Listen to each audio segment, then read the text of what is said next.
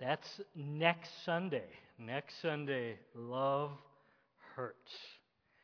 Uh, I don't know if all of you noticed, but this is our new baptismal tank. And second service, right at the beginning, we're going to do an opening song, meet and greet.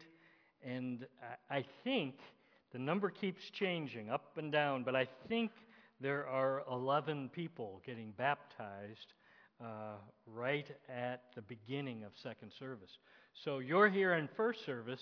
Uh, you can go get your coffee and just maybe uh, wait around a bit, and we'd love to have you stick around and watch those. I think 11 people right now going to get baptized today. So that's pretty exciting stuff.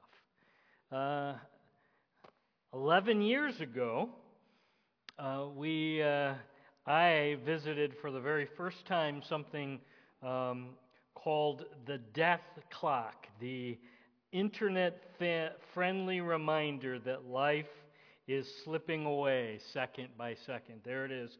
And you, you you can go do this as well. When am I going to die? Um, it's the net reminder that life is really short. You enter your day, your month, year of your birth, your sex, uh, your general outlook on life optimist, pessimist, normal, whether or not you smoke.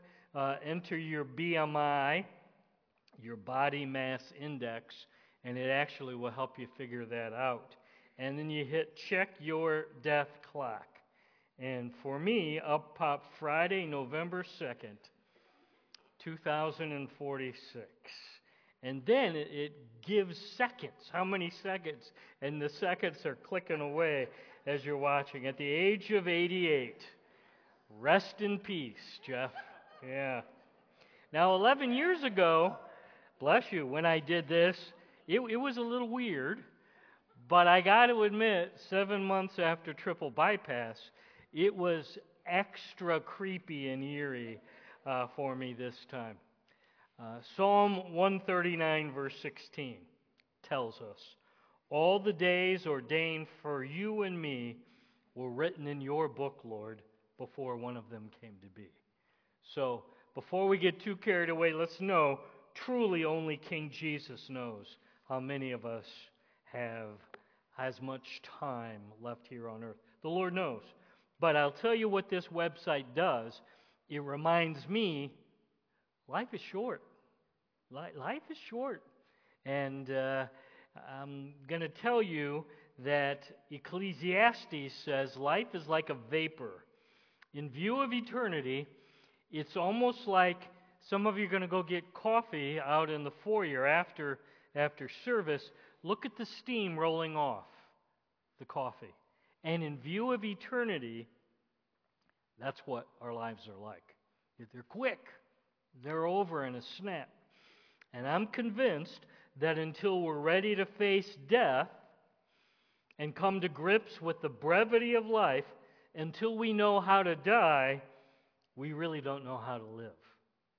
Until we know how to die, we're not really ready to live. Sigmund Freud, the founder of modern psychiatry, wrote this on the subject of death. He said, And finally, there is the painful riddle of death, for which no remedy at all has yet to be found, nor probably ever will be. Have you noticed that secular humanists, secular psychiatrists, evolutionists, atheists, agnostics, they don't have much to say on the subject of death.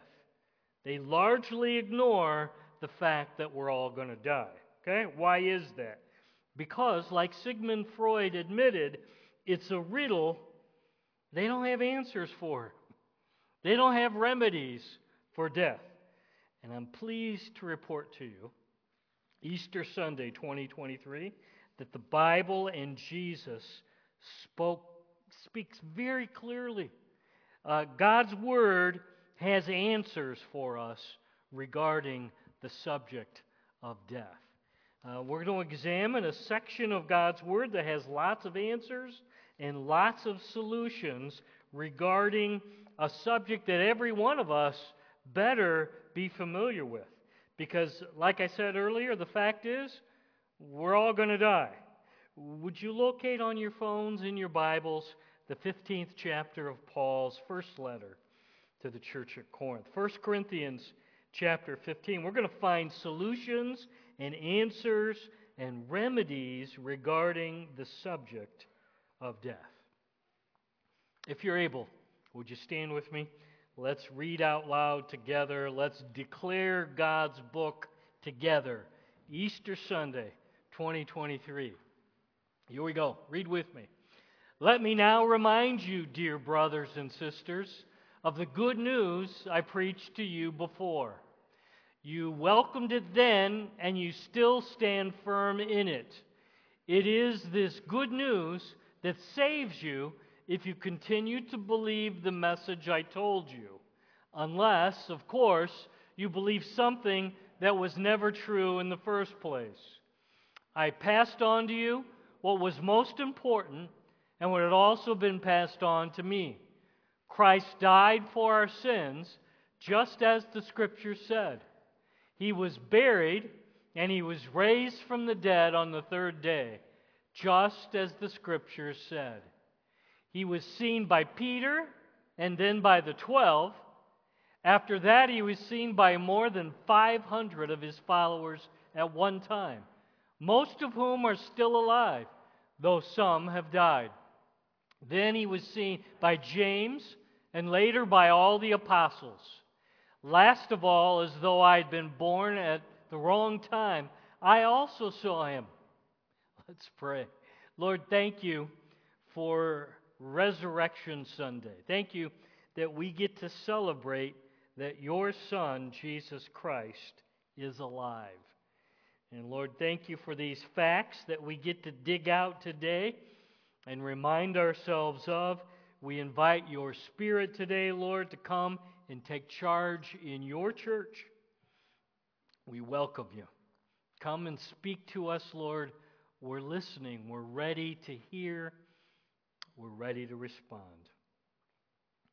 And all the church family at Walloon Lake said with one resurrection voice, Amen. You can be seated. I am convinced at times we make things in church too overly complicated, too technical, too, too hard to understand uh, lots of our doctrines and our theology. Uh, and the result is many people who've attended church regularly don't really understand the essential, simple facts of the gospel. They don't understand the clear facts of God's book. So this morning, we're going to kind of go back to basics. Okay? 1 Corinthians 15 is the simple, essential facts from the Bible regarding the gospel message. And if you believe these facts and receive them by faith, then you'll be fully prepared to end well, to die with purpose, which will then enable us to live well today and, and be prepared to live. So, until we fully understand these facts, you can't live well with purpose. Uh, here's the key fact number one. Go back to the text, 1 Corinthians 15:3. It tells us Jesus Christ died for our sins. Say it with me. Jesus Christ died for our sins. Most of you know Good Friday, we celebrated that this last Friday. 2,000 years ago, Jesus Christ was nailed to a Roman cross by Roman soldiers. Okay? And after enduring six hours of agony on the cross, they went and pleaded. The Jewish officials said, Please get him down. Passover is coming. So the soldiers went to break the legs of Jesus to speed up his death. And when they found Jesus, they found that he was already dead. Okay? Again, you need to know that because uh, in the case for Christ, that's the booklet that you all got. Hopefully, you got one. uh, as you came in. It was also made into a movie in 2017. Uh, investigative journalist Lee Strobel interviews a forensic pathologist. And I'm telling you, with gruesome detail, he outlines the deathly facts of Jesus' death on a cross. Here's his conclusion. You ready? Jesus died, literally, bodily died on that Roman cross. Okay? But I want you to go back to the text because that's not the key fact here. 1 Corinthians 15:3, Jesus died on the Roman cross. Why? Why did Jesus literally, bodily, physically die? He died for our what? Died for our sins. My key core problem is also your key core problem. We're sinners. We're all born with a pesky, proud, old, selfish, sinful nature. And because Jesus knew that humanity is cursed with an old sinful nature, Jesus took action. He left the glory of heaven because he knew that a holy, righteous God could never have a relationship with sinners like me and like you. Okay? God loves us, here's the first fact, and wants to have a relationship with us. God loves us, and He wants to have a relationship and experience life with Him. But our sin separates us from God. Got it?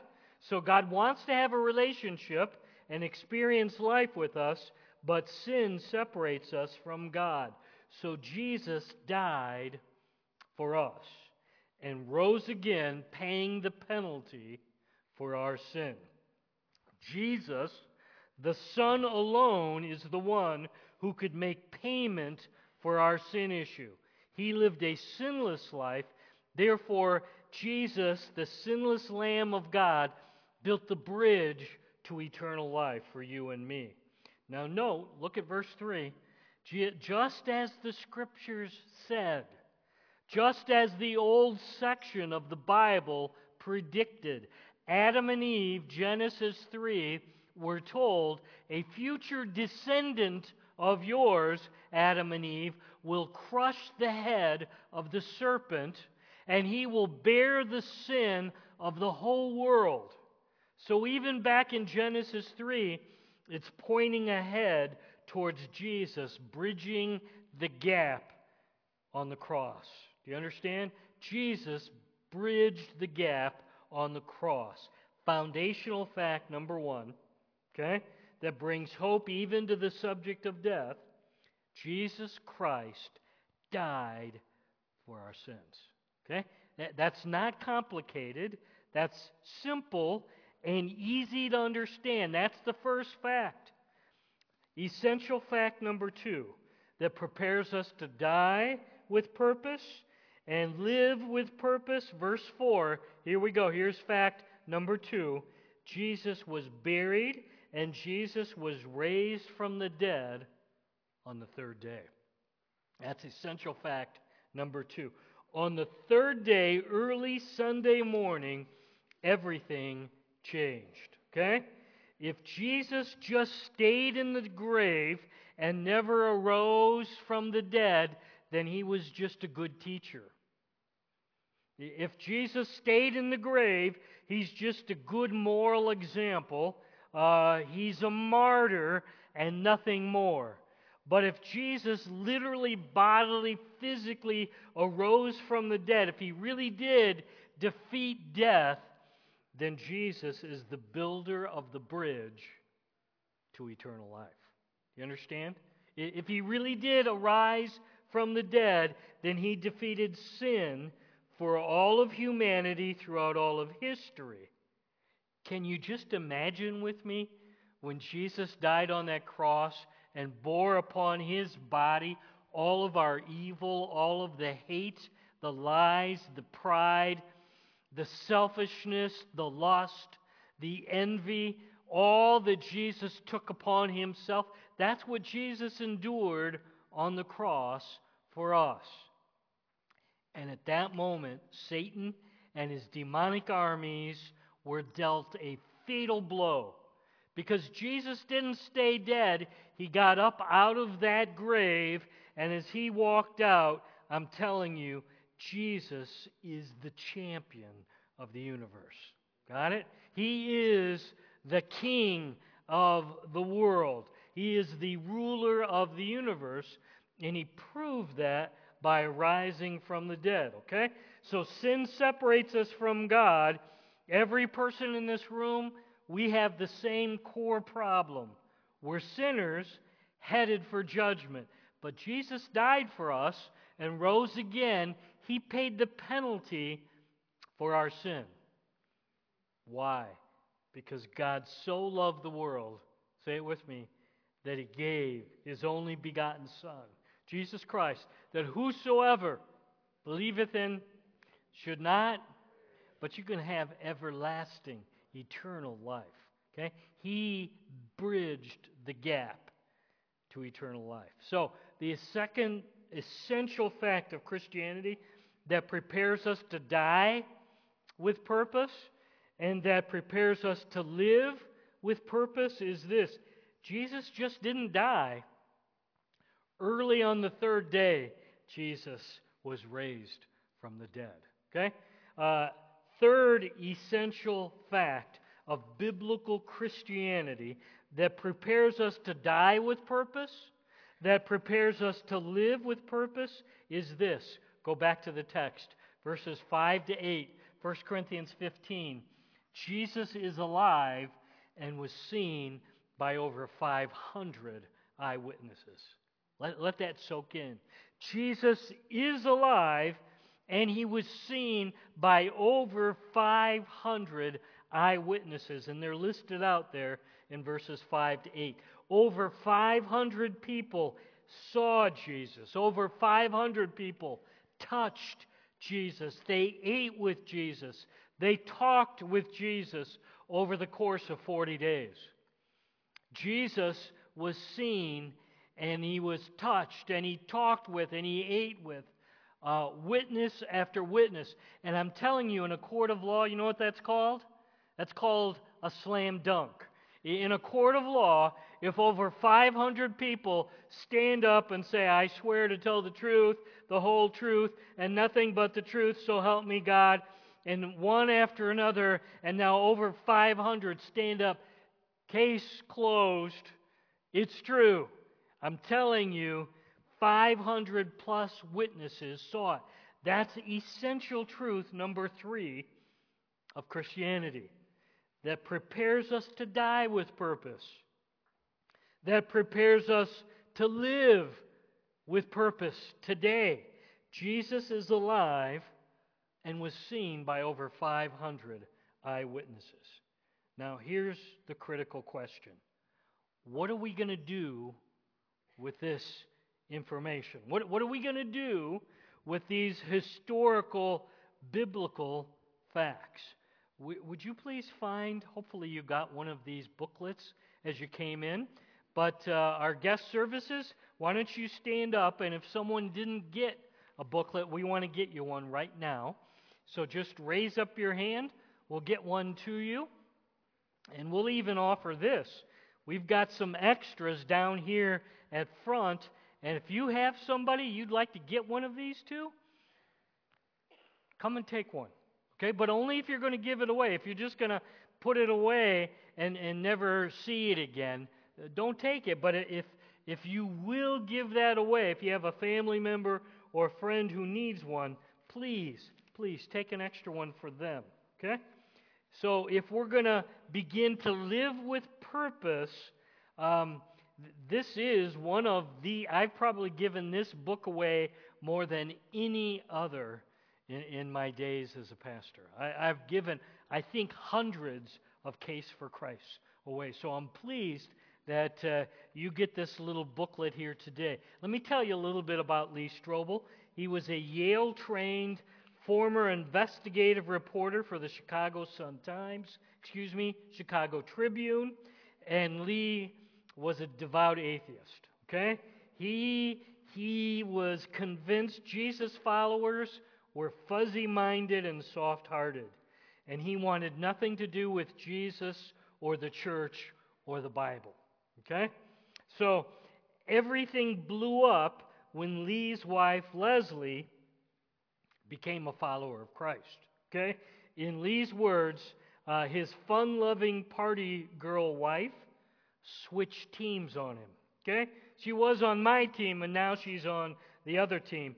But Lee was intrigued because the woman he knew so well, his wife Leslie, now seemed to be filled with more love and grace and peace and joy than he'd ever seen in her before.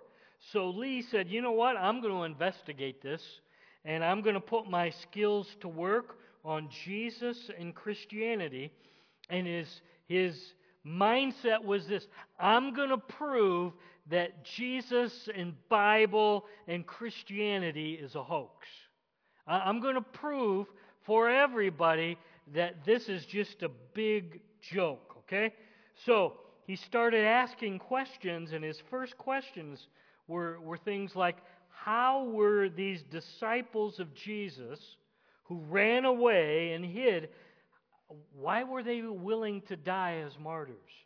Because he knew that no one is willing to die for a lie. Okay? Uh, after nearly two years of researching the facts, Lee Strobel believed the facts for himself. He was going to he was set out, I'm going to prove it's wrong, it's a big lie, and instead he believed in Jesus Christ and received him as Savior and Lord. And he's written the case for Christ, the case for faith, the case for Easter, the case for heaven. But I'd like you to turn with me now. Would you turn to page 21 with me, please? Obviously, I would encourage you. This is, this is good stuff. If you want more, you can go online, Christian book distributors, Amazon, find your favorite place you buy books, but you can buy The Case for Christ for yourself if you want more. But I want to look at, uh, starting with page 21, there are six pieces of historical evidence that provide powerful proof that Jesus arose from the dead. And what's interesting is each one uh, starts with the letter E. Okay? Here we go. First one. First uh, powerful proof is the execution that Jesus really died on a Roman cross. Okay? Even ancient historians don't argue with the fact that the death of Jesus on a Roman cross is clear and factual and indisputable. Okay? Second E, empty tomb. Even the enemies of the cross admitted that the tomb of Jesus was empty. Third, uh, powerful proof. Uh, eyewitnesses over 40 days, nine ancient sources inside and outside of the New Testament confirmed that Jesus was seen alive by over 500 eyewitnesses. Uh, fourth, uh, early accounts, multiple reports of Jesus' resurrection were circulating during the lifetime of Jesus. People who would have been happy to point out the years if the counts had been invented, the earliest reports of Jesus rising from the dead were recorded just a few months after Resurrection Sunday, back there in God's book. I'm telling you, it's, it's early. Uh, six, emergence of the church. Apart from the resurrection of Christ from the dead, it's really hard to explain. How did the church get started? Uh, when it emerged in the very city where Jesus had been crucified. Do you understand? If it was a big lie, I'm telling you, the folks were right there who saw it happen. It grew out of the claim that Jesus Christ had come back to life. And then in the book of Acts, when the early church starts, um, instead of people coming forth and saying, no, it's a lie, it's a hoax, when the message was presented, 3,000 of them trusted in the risen Christ and were baptized. Acts 2 and verse 41. I'm telling you what, the proofs for the resurrection of Jesus Christ from the dead is strong and powerful and indisputable. Turn with me to page 42, would you? Page 42.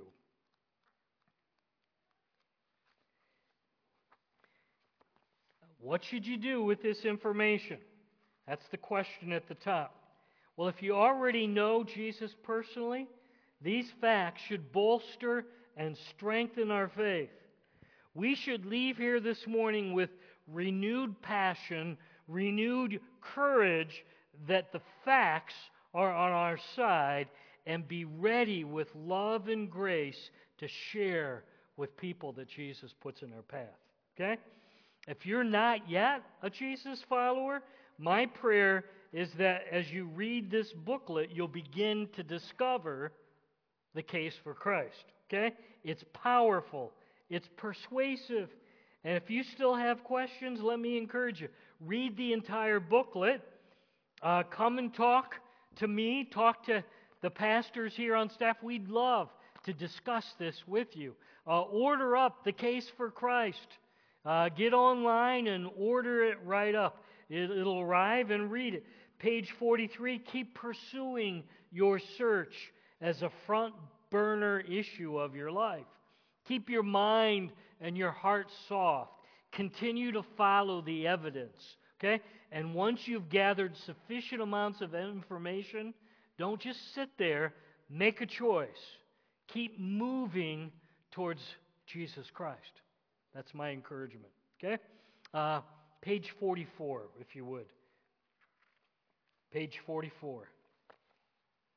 John 1, verse 12.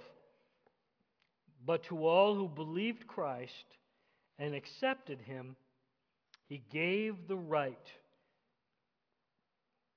to become children of God.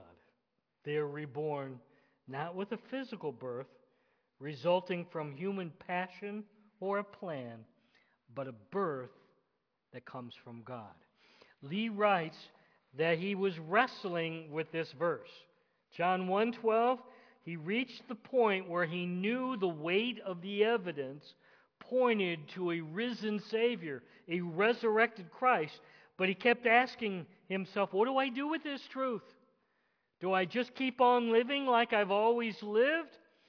And as he looked at John 1 and verse 12, uh, this formula caught Lee's attention. And here's the formula believe plus receive equals become. Say that with me. Believe plus receive equals become. Okay? So he said, I've come to the point of believing the historical facts. I believed that Jesus is the Son of God, and he proved that by rising from the dead. But that formula says that's not enough. John 1:22 tells us we also need to believe and receive the gift of forgiveness, the gift of eternal life that Jesus purchased for us on that Roman cross. Okay? We need to believe and receive the gift of eternal life. Page 45, look at it. So Lee got down on his knees and admitted to God his lifetime of sin. He said, I, I realized I was ready now not just to believe, but to receive Jesus as my forgiver and the leader of my life. And at that moment, he became a child of God. He became a child of God. Here's how Paul explains it Romans 10, verses 9 and 10.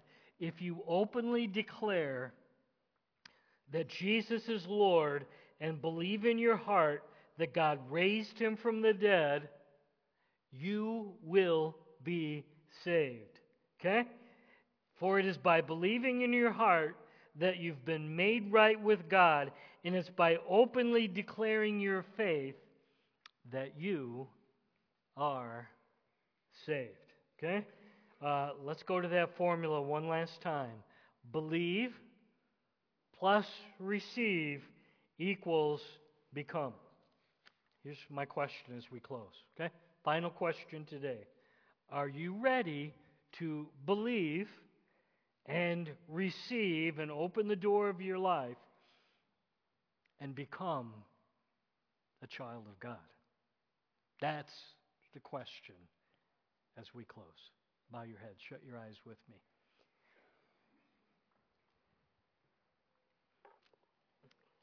The key question of Christianity is this Did Jesus arise from the dead, or did he stay dead in the grave? Everything rises or falls with that question. Here's the truth if Jesus is alive, and if the facts and the evidence for that are clear, and he arose from the grave, then he has proven he is the Son of God, the second person of the Trinity, which means he paid the price on that cross for your sin and for mine. Those, those are the facts that we need to believe. Question is this Will you believe those historical facts for you? And will you receive Jesus into your life, even this morning? Will you admit that Jesus took your lifetime of sin on himself? And will you today choose to welcome Jesus into your life and become a child of God? Jesus, speak loudly and clearly. Most of us have been in church a long time. Would you make it clear whether we truly belong to you or not? We need to know that.